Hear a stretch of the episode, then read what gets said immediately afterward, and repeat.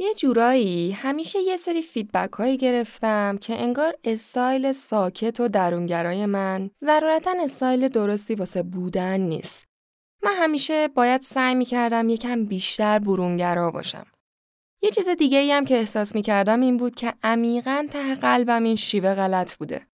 به نظرم آدمای درونگرا همونطوری که هستن فوق‌العاده‌ن. اما سالها این شهود و من نادیده گرفتم و به خاطر همینم شدم یه وکیل تو وال استریت. به جای اینکه یه نویسنده شم، چیزی که سالها فکر می‌کردم قراره بشم. یه بخشی به خاطر اینکه نیاز داشتم به خودم ثابت کنم که منم می‌تونم سریح باشم. منم می‌تونم به چشم بیام. هر روز می‌رفتم بارای شلوغ در حالی که خودم ترجیح می‌دادم یه شام دوستانه با دوستام داشته باشم فقط.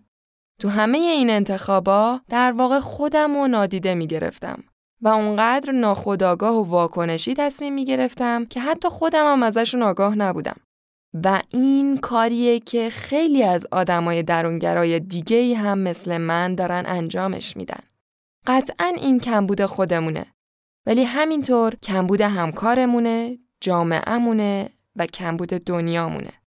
وقتی تو دنیای زندگی می‌کنیم که ازمون خلاقیت و رهبری می‌خواد یعنی باید بذاریم هر کس توی هر چی که خوبه فعالیت کنه.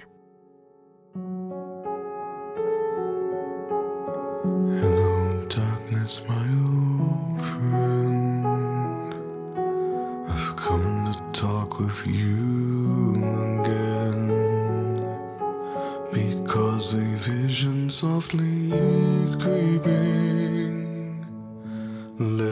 scenes while I was sleeping, and the vision that was planted in my brain still remains within the sound of silence.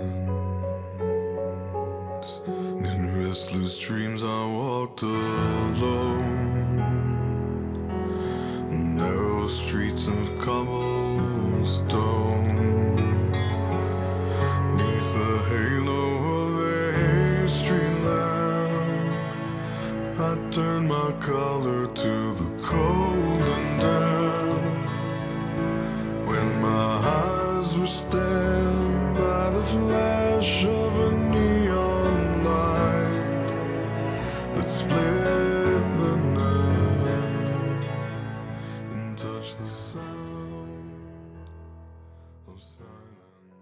سلام دوستان عزیزم. شما به فصل دوم پادکست یه فنجون کتاب گوش می‌کنید. منم شیما هستم.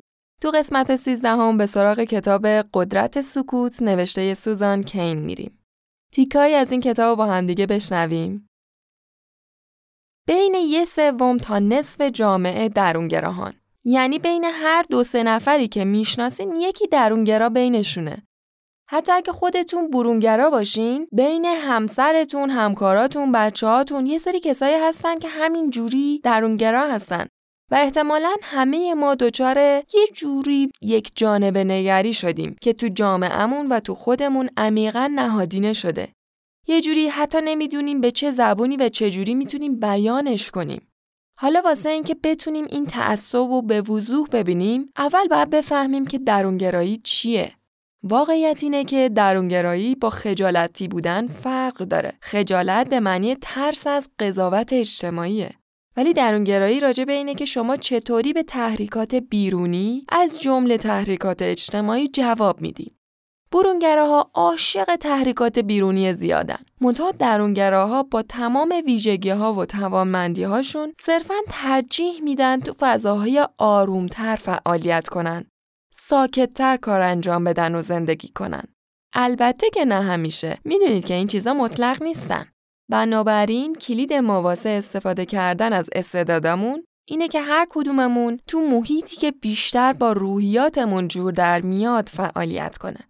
اما اینجا که می‌رسیم همون یک جانب نگری که حرفش رو زدیم میاد وسط.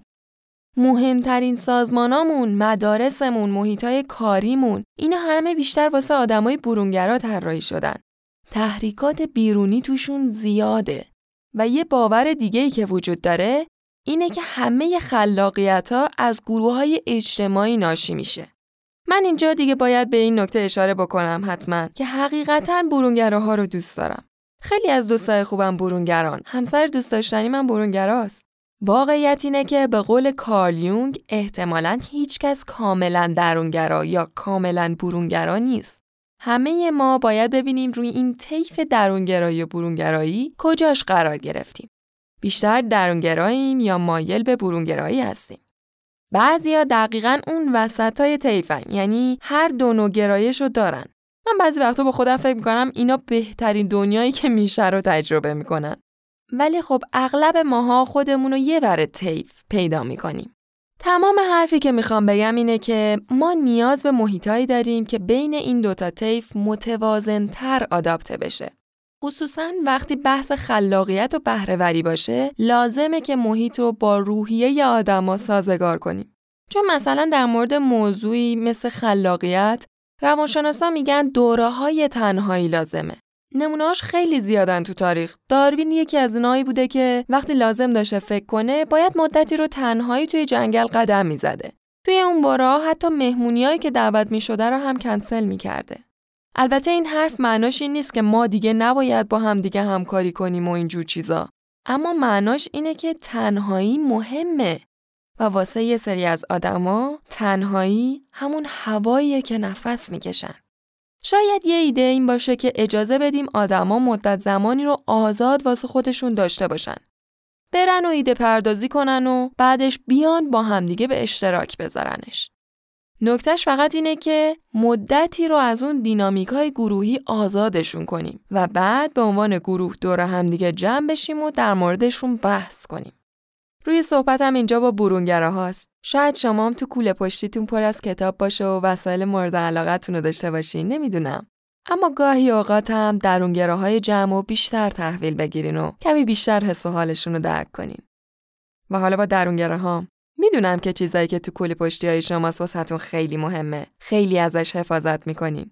اما لازمه بعضی وقتا در کوله پشتیتون رو باز کنین و کتاباتون رو با چیزای دیگه‌ای که توشه به بقیه نشون بدین. لازم تمرین کنین که راحت حرف بزنین. دنیا به شما هم نیاز داره. فردا یکمه و نوبت می‌رسه به یه قسمت دیگه از یه نویسنده این بار با آگاتا کریستی.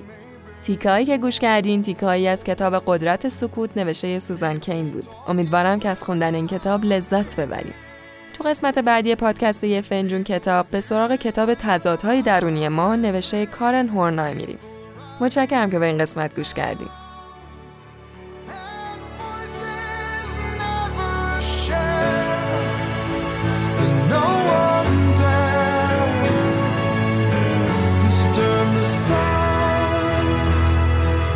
silence.